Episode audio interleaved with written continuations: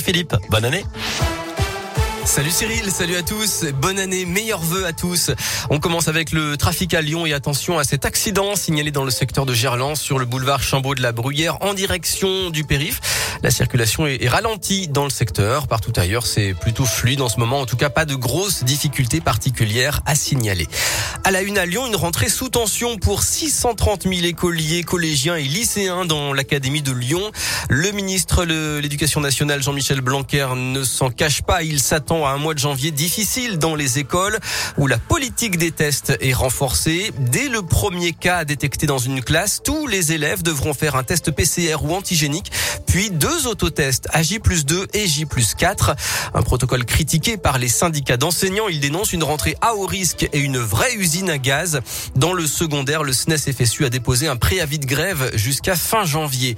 Dans l'actualité aussi, le coup d'envoi des partiels. La session de janvier, les étudiants composent en présence le pass sanitaire n'est pas demandé, mais certaines universités, comme celle de Lyon 1, leur fournissent des masques FFP2. Elles devront aussi organiser des sessions de substitution pour les élèves positifs qui ne peuvent pas venir. Réunion de crise au gouvernement sur le variant Omicron. Jean Castex réunit une dizaine de ministres cet après-midi pour faire le point sur la continuité des services publics.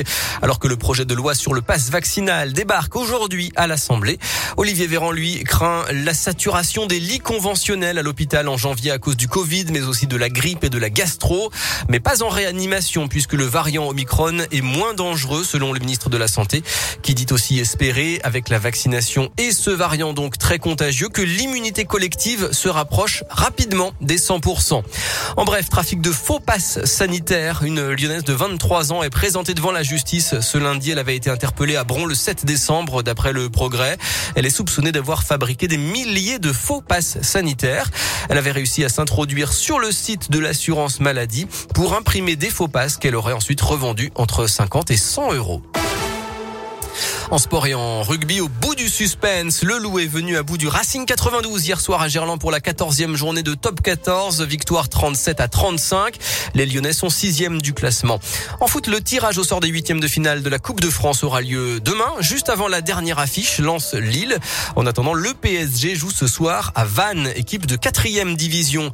En Ligue 1, l'affiche de la semaine, ce sera bien sûr OL Paris Saint-Germain dimanche soir. Les Lyonnais, avec leur reprise perturbée, reçoivent le leader du de leur côté, 26 féminines de l'OL vont bien en stage à Gérone en Espagne comme prévu dès cet après-midi et jusqu'à vendredi.